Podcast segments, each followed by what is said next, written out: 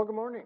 Appreciate you inviting me here, and you may not know, but it was on fairly short notice. I'm kind of slow sometimes in hooking up with uh, getting things planned. To be here, we came down for the Florida's Men's Conference last week, and uh, appreciate Charles particularly for giving up his spot so that I could speak this morning.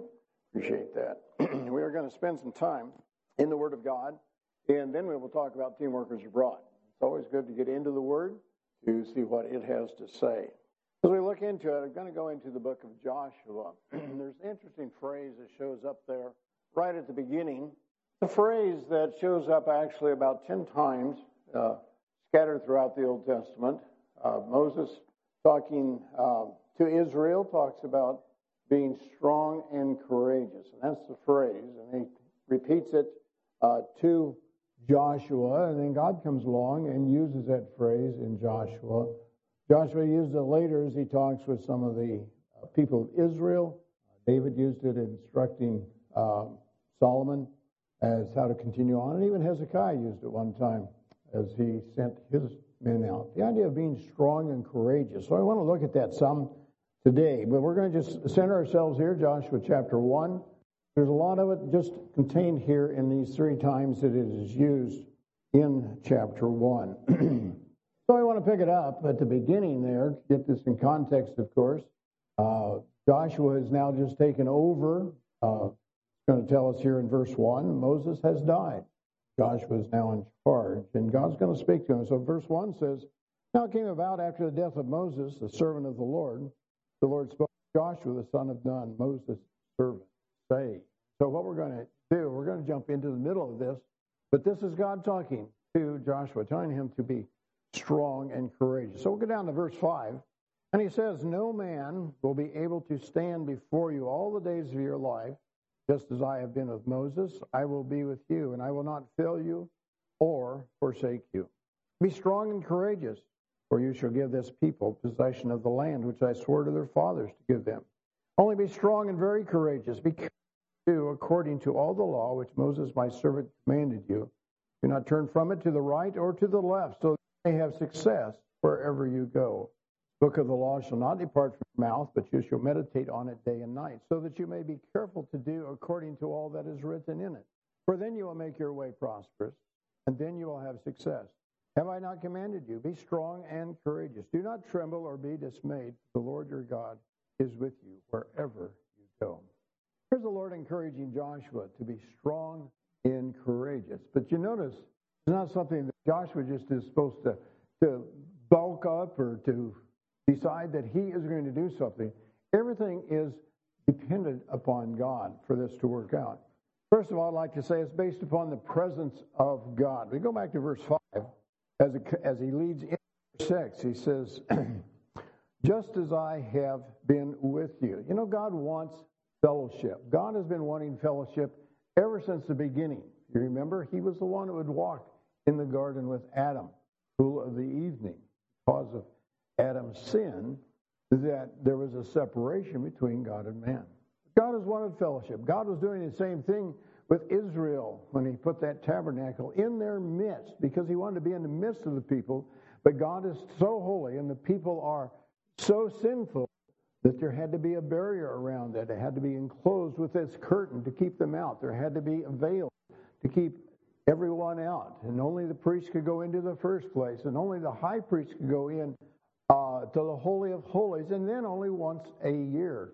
We have an excellent privilege to be able to go into the very presence of God in prayer now. We're a, we're a blessed people. But anyway, uh, God is wanting to go with us. And as we come into the, the church era, he put the Holy Spirit in it. And that is a tremendous thing, too, that he has chosen to be within us. He wants to be with us, go with us everywhere we go so that we might understand how to walk with him. He tells us, he brings conviction to our lives for those things that are not right, but he provides direction so we might know where to go. Um, he, he has a work for us that he wants us to go out. Remember, as we were studying in Matthew, so I will pick off that passage there, the, the very last couple verses of Matthew, that he has sent us out into the world to make disciples. And he says, the Holy Spirit is going to go with us. One of the things over in Acts 1 8 talks about, he says, and you will be my witnesses.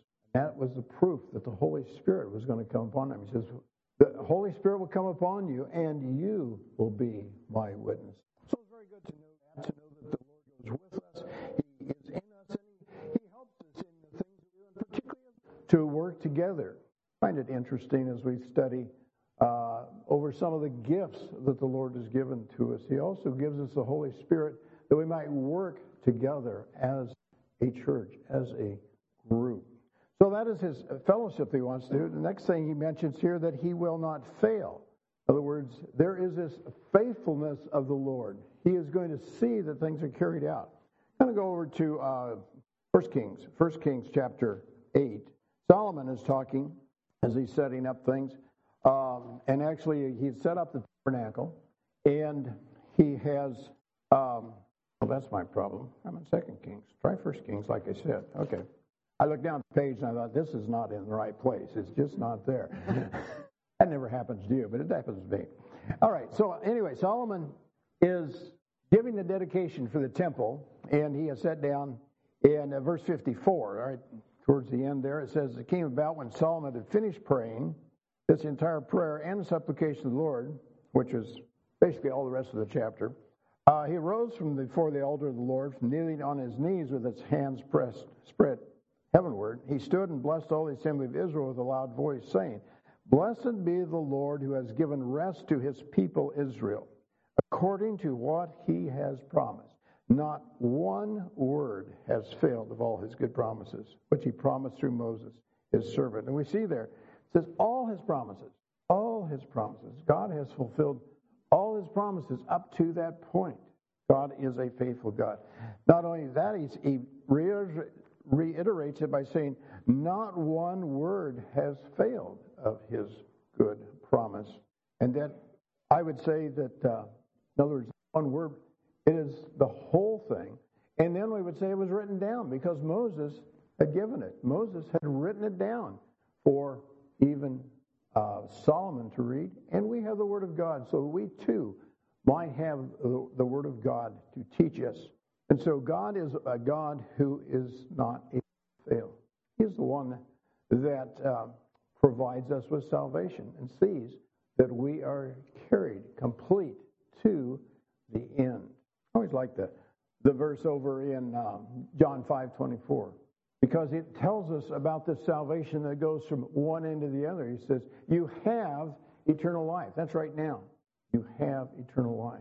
And you will not come into condemnation, which is the future. In other words, there is this promise for us that we will not come into condemnation. And then it says, But you have passed out of death into life. That's the past. We have time. If you have been saved, you have passed out of death into life. If you're saved right now, that has happened. So I love that verse because it, it includes the whole of our life from past to present to future. And God is a God who will not fail on that. Then the other part here in verse 5, back in Joshua, is that I will not forsake you. In other words, God wants to fellowship with us. He will not fail us, but He also will not forsake us. He won't go off and leave us alone. Remember over in John chapter 1, talks about how He has made us children, that we might know Him. If we have believed on Him, we have become His children. And so He has made us children. He isn't going to forsake us because, you know, we don't forsake our children, and He does not forsake His children.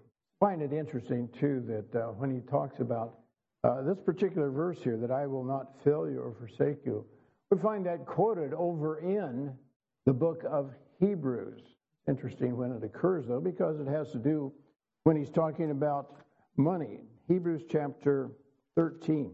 Hebrews chapter 13, and right at uh, verse 5. He says, Make sure that your character is free from the love of money, being content with what you have, so that he himself has said, I will never desert you, nor will I ever forsake you. Quote right out of Deuteronomy.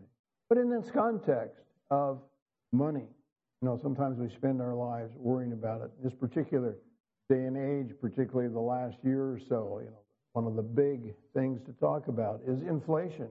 And so there's always this fear of, well, well, Will I be able to afford this? Well, here we have a promise from God. He will not. He will not forsake us. So we don't have to depend upon how much is in the bank or how much is in our retirement account or how many goods that we have in this world. God says He will not forsake us. God will keep us.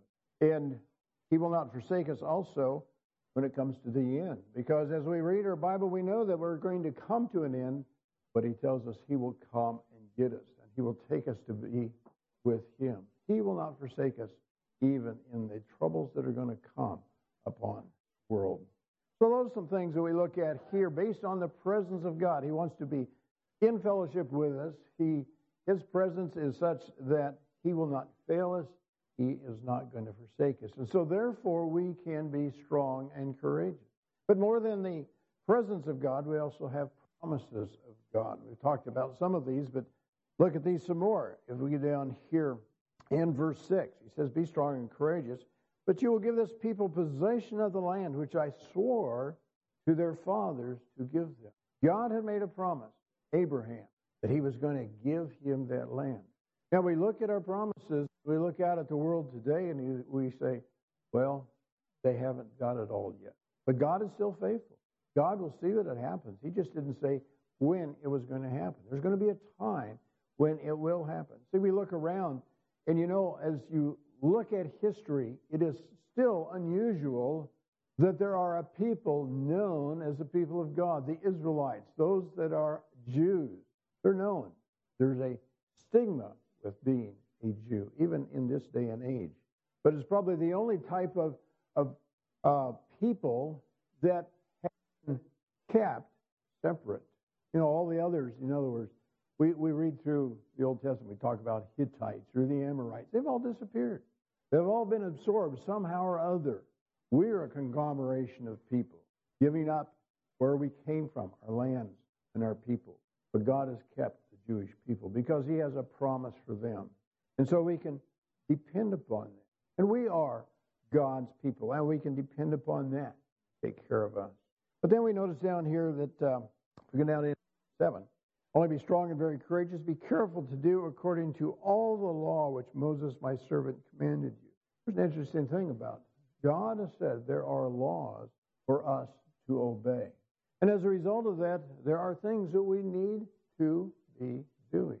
Now, sometimes when we read through that and we say, oh, yeah, well, he's talking about Moses' book and all those laws there, or, or we can look at the Old Testament and say, well, that's, uh, those are those laws for those people, but we're not in the Old Testament.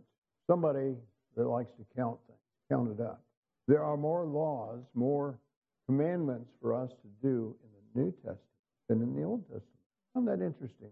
You know, we often talk, I think it's 114, I'll say, is my memory gives me of the Old Testament. Well, there's over 700 in the New Testament. What does it say? Love your neighbor as yourself. If you love me, you will keep my commandments. Do not steal.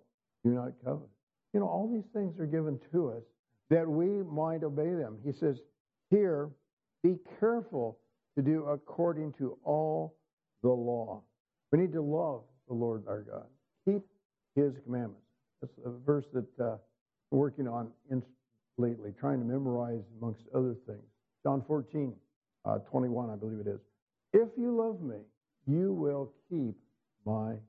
There it is. We can see, we can evaluate how well we love the Lord by how well we keep his commandments. And there's a good reason to study the Word of God is what are all these commandments that we should do?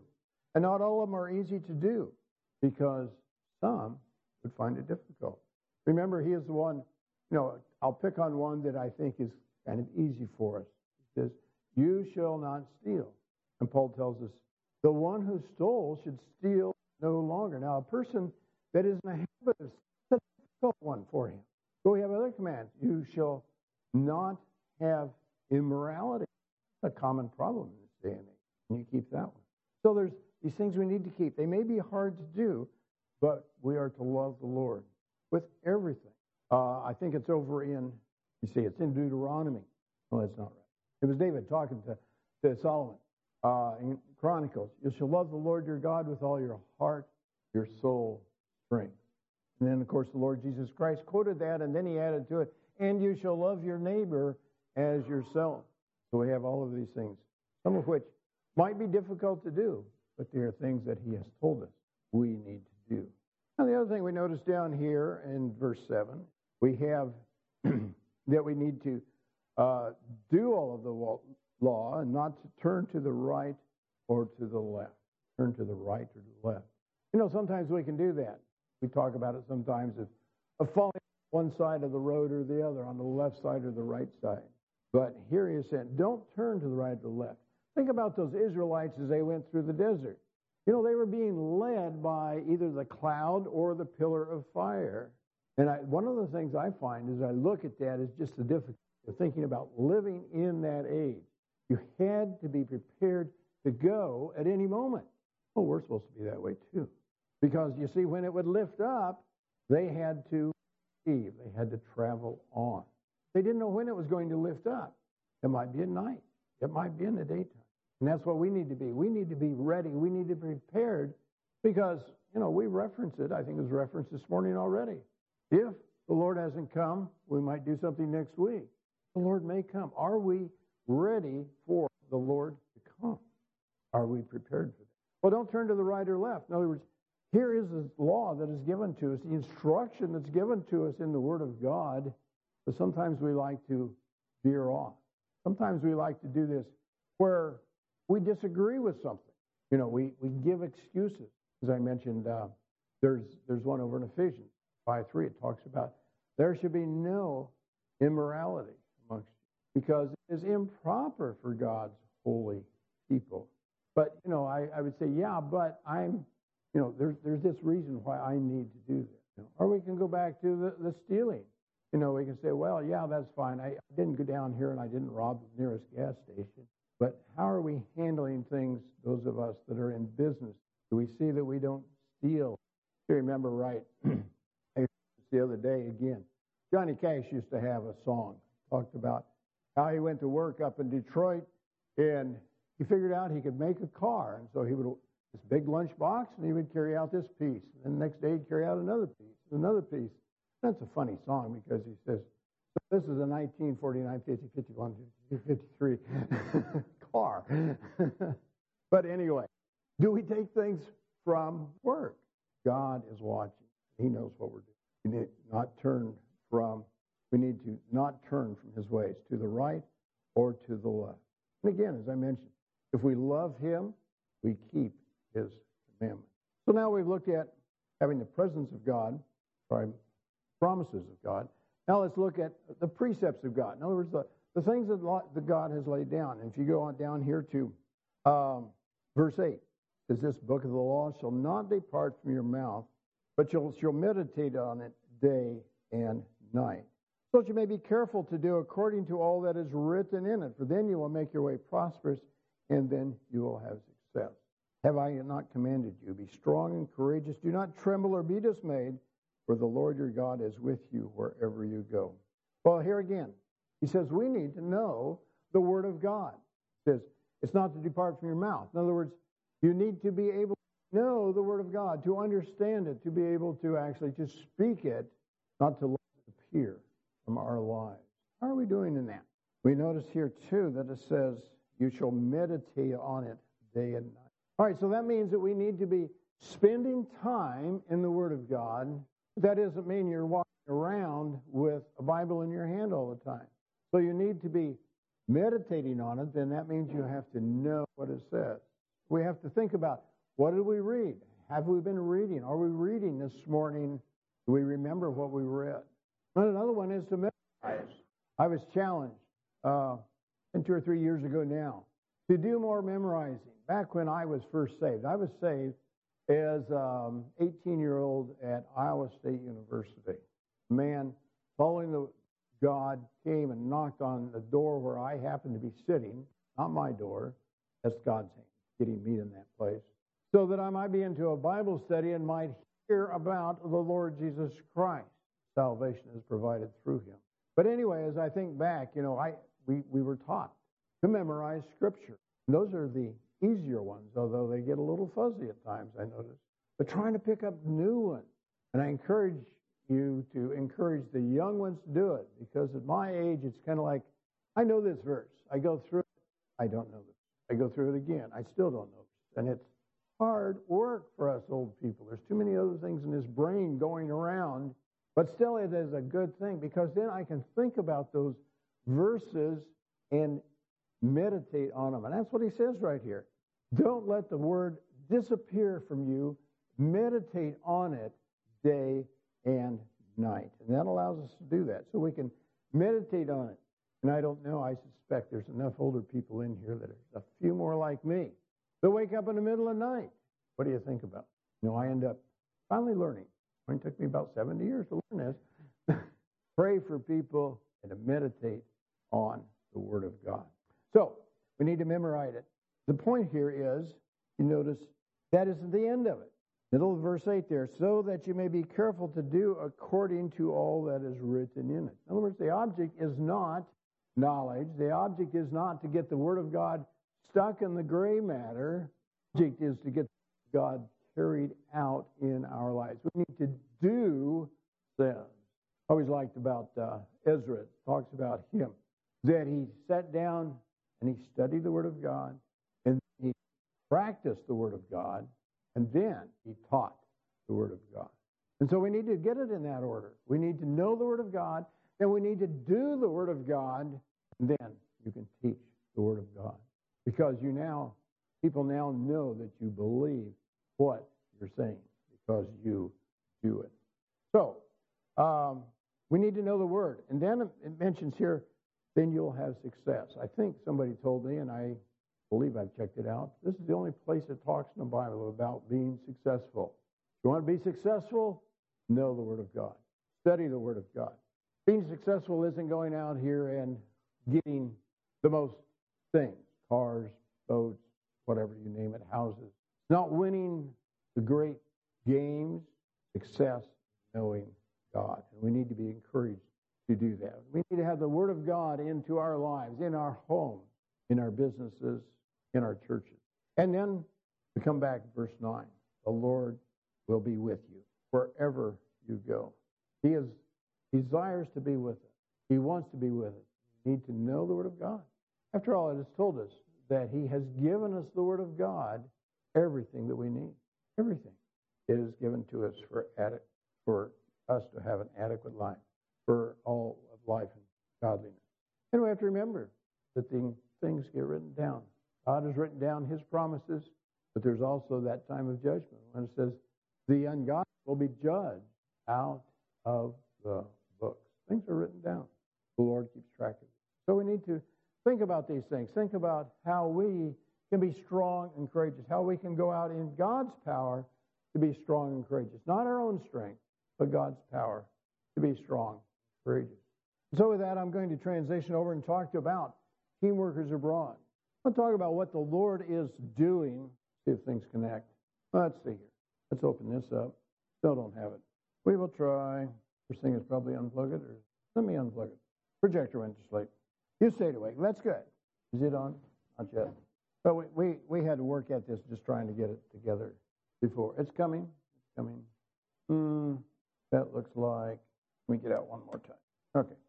Don't worry. Technology does this to me all the time. Every once in a while, it just doesn't work like it should. It's one of those things, you know. We set this up during break and went to sleep. And I finally got my computer not to go to sleep. It used to go to sleep on me, and that would kill me too. It, oh yeah, I, I'm. It, it's. okay. okay. Depends if I'm bright enough, but other than that. so anyway, um, so we want to talk about team workers abroad, and and it's more the idea of what is the Lord doing in other places, other countries, and this being the first time I've been here, you know, I'll tell you more about what the organization is than anything. So here's the verse we like to operate from. Wait, laborers together. Now, we want to work together. You, we want to work together with Christians all over the world, work with the work that the Lord is doing. And to do that, it takes a lot of different hands to accomplish that. Because you see, the Lord made every one of us different.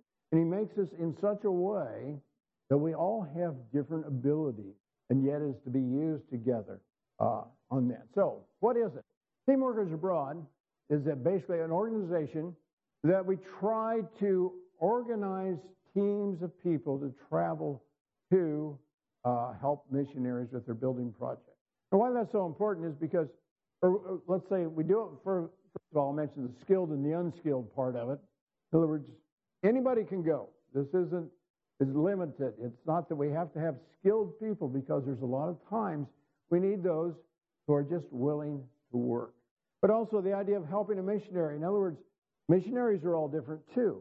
But as we look at missionaries, oftentimes, uh, you know, they're good disciplers. They're, they're good evangelists, but they may not necessarily know how to build things. So here we have this evangelist goes out.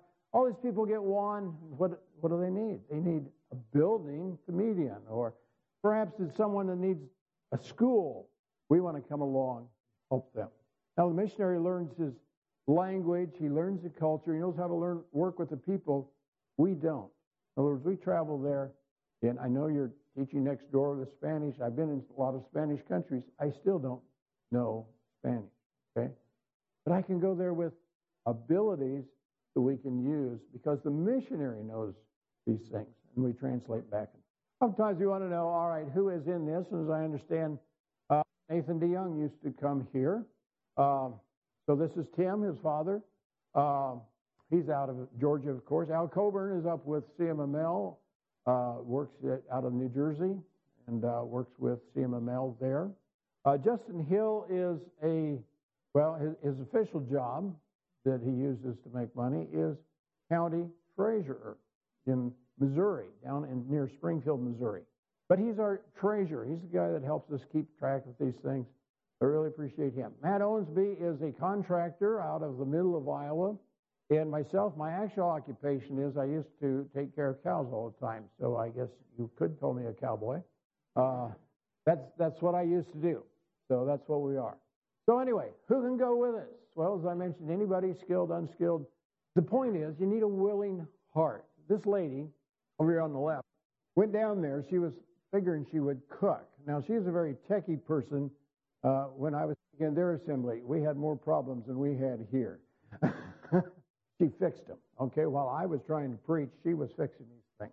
She went down there, and we had too many cooks, and so, not wanting to spoil the broth, she walked into where we were working on some bathrooms and said, "What can I do?" And we said, "Well, uh, we need the tile grouted."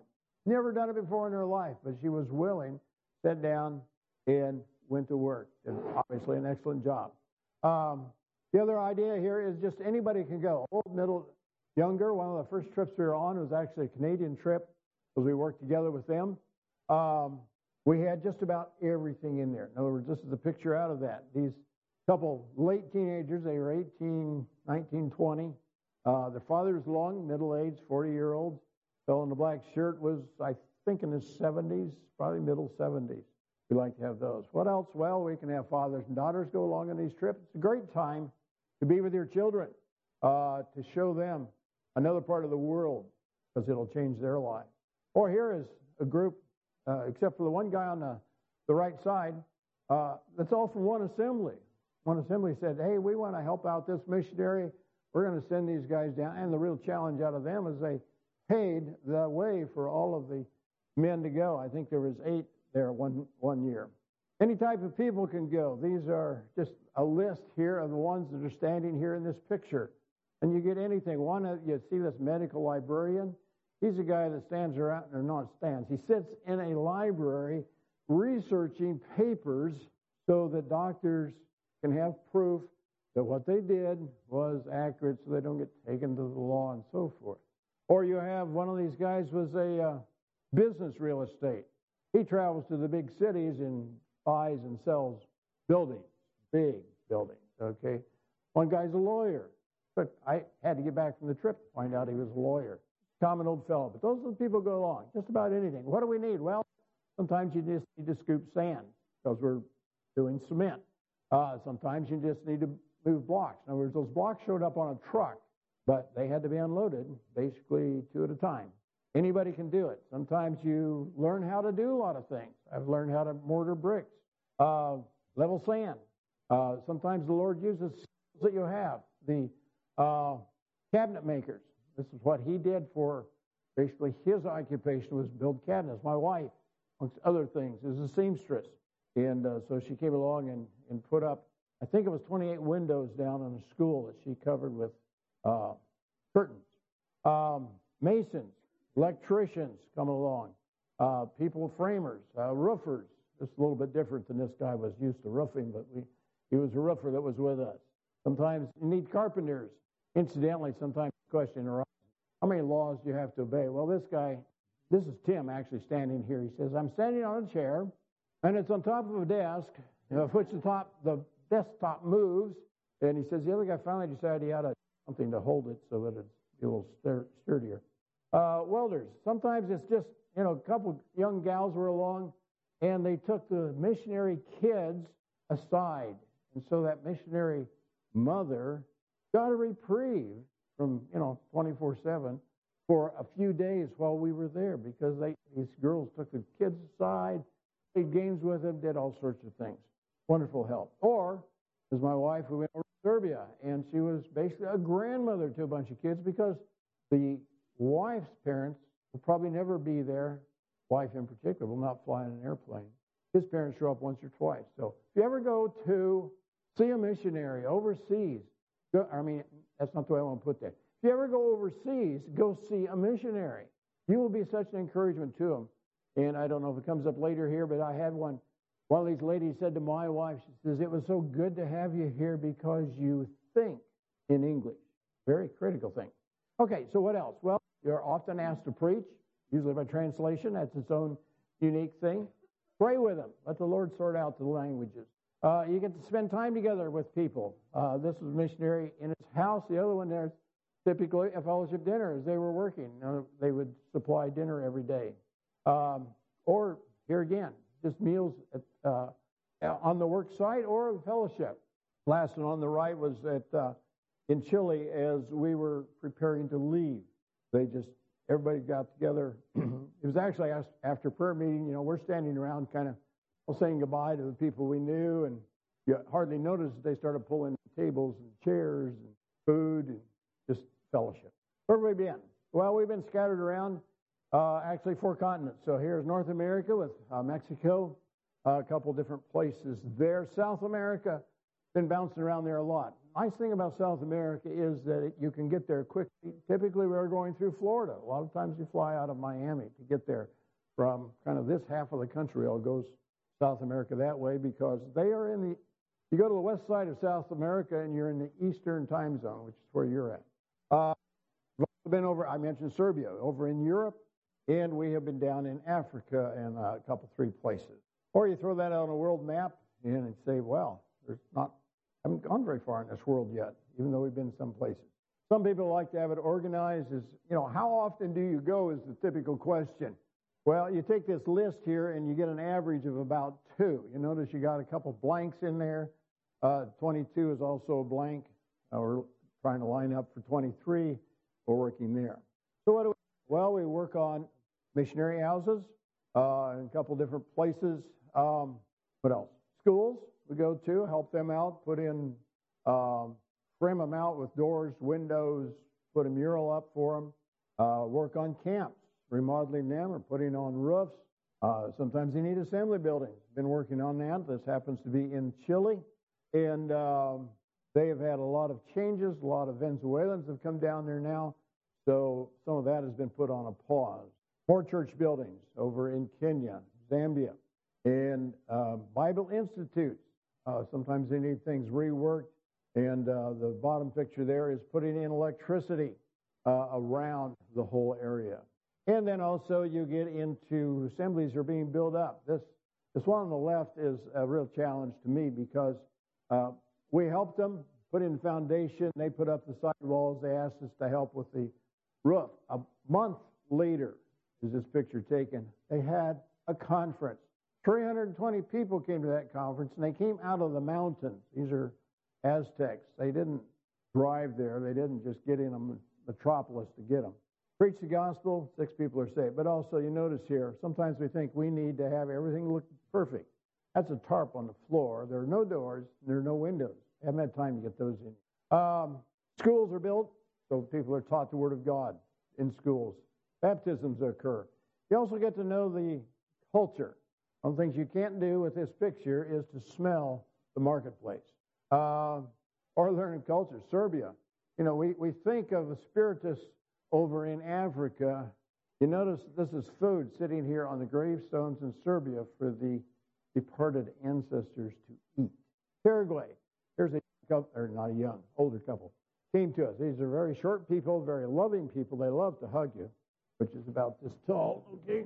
Um, but they, they came and asked to pray with us because they understood what we had done, leaving family, come down and help them. And workers. We've been working with workers. I'm sorry, I went too far there. Uh, these, these two men here, good paying jobs, be elders in their assembly. They were glad we came. So the object is to ponder what the Lord would do in your life, not just what somebody what he can do for somebody else. So, what do we need? If you want to help out, well, pray for us. We go on these trips, pray for the organization, figuring out where to go, when to go, and uh, pray for us as we go, because there are a lot of little things. I can give you stories, I won't do it now, of watching the hand of God do work, and also uh, things happen, and they need to be prayed for. You know, we've had people fall, break bones, air flights been, or air, yeah, flights have been missed, so forth. Um, Participate according to your abilities. If you have a skill, or if you don't have a skill, say, I would like to help the Lord's work in another country. Go yourself. It's great. And then pass on information. Here again, you have missionaries coming through here. Tell them that we're out there. Sometimes I think missionaries don't know it because they're doing a lot of work and they haven't heard me talk about this. You've heard it. So pass it on. Tell your favorite missionaries. Tell your unfavorite missionaries that we have Okay, and so what do we need? We need people to go with us. We need construction leaders. You got to have one or two on the team that knows what they're doing, and then places to go. Right? Haiti is just kind of stuck on there. Political turmoil has kept us from there. That was before COVID that uh, we were going to there. We were going to go to Israel before COVID, but that also got shut down. But that's getting back up online. Uh, we are looking at this spring, possibly helping out in Nazareth with the Emmaus worldwide uh, office and the assembly there. And Moldova, Moldova, I met this fellow in October. Um, they're working with Ukrainian refugees. Need some help there. So that's kind of what we have. So, there questions. Forgot to warn you that I would ask this question. I don't cover everything. I don't tell you everything. So you likely do have questions. I do have a display here. As he mentioned, you can sign up to get a letter. We don't fill your email box very full, like two or three a year. Okay. There's information to pick up, prayer cards, whatever you'd like to do. Talk to, talk with us. Oh, we try to make them two weeks. South America is easy to make two weeks. Africa takes three days in and three days out, and so it's probably going to be three going to some place like that. And it is self-supporting. The other question, in other words, you, the assembly, whoever needs to come up with the money to get there. All right. How do we get the jobs? Well, to me, there's three ways, two of which probably haven't been used at all. Okay. Number one is I just love to have the missionary contact me and say, I need help. Okay. I don't think that one's happened yet. Second one is to have uh, an assembly like you say, you know, we support this missionary, and therefore we know he has work to do, and we want to help him in that. Okay. Because there is this need for material and supplies that we are not covering either. We are going there with expertise. So, and then the third one is I read missionary letters, and therefore, if they ever use the word build, I write them. Say, have you heard of us? Can we help you? That's the main, main ways we get them. A few of the, particularly at first, were just kind of personal contacts. I know this missionary, and he needs help. I know one time I went down, I, I heard about it. I was talking to his daughter-in-law on the mission field, and basically I made a point of going there to talk to him, to convince him that we needed to come. He had this concept that we were too big and too inflexible to do his work. We're not. Finances. The um, missionary has to come up with money for the material. Okay, as I mentioned, we're, we're we are bringing in expertise um, in what we say is self-supporting. In other words, you have to come up with the money. Now we have scholarships. I mean, I'm not saying you can't. You know, if you don't have all the money, that's not a big problem. Lord, Lord's got plenty of money. uh, we encourage the, the assembly behind where you are at to be involved with you. Uh, this, these are our average costs. Flight is the big thing, and you never know what this is going to be. I've been on both ends of the same trip, one year apart, 500 and 1500. Uh, but we, we, we call it overhead. In other words, we calculate what it's going to be for we contact the missionary, find out what the food's going to cost. Uh, sometimes we are next to the work site, sometimes we're not, so that's transportation. Um, we don't want the missionary to say, boy, it sure was nice work, but we just ruined our budget. So we want to help them supply everything that we take. Water's expensive, food, uh, gas is expensive. We think we have high gas. Go to a different country. And then we do a few other odds and ends. Missionary encouragement, just here, have some more money. You need it. Know that. So that's about where we're at. 800 for the bottom part, and then whatever that flight is. Of course, they are going wild right now. All right. Don't want to hang you too long. I was asked to not take too long. These are all your questions, not my problem. all right. So feel free to talk to me. Talk to my wife. She knows all about it too. She's been on some of these trips, as you can tell. So let's close with prayer. Father, we do thank you that you are working in this world. Father, that you are working in our lives as well as many other people. Father, we would ask that you might help us to follow you in all that we do, that we might do those things that you want us to. We'd ask in Jesus' name. Amen.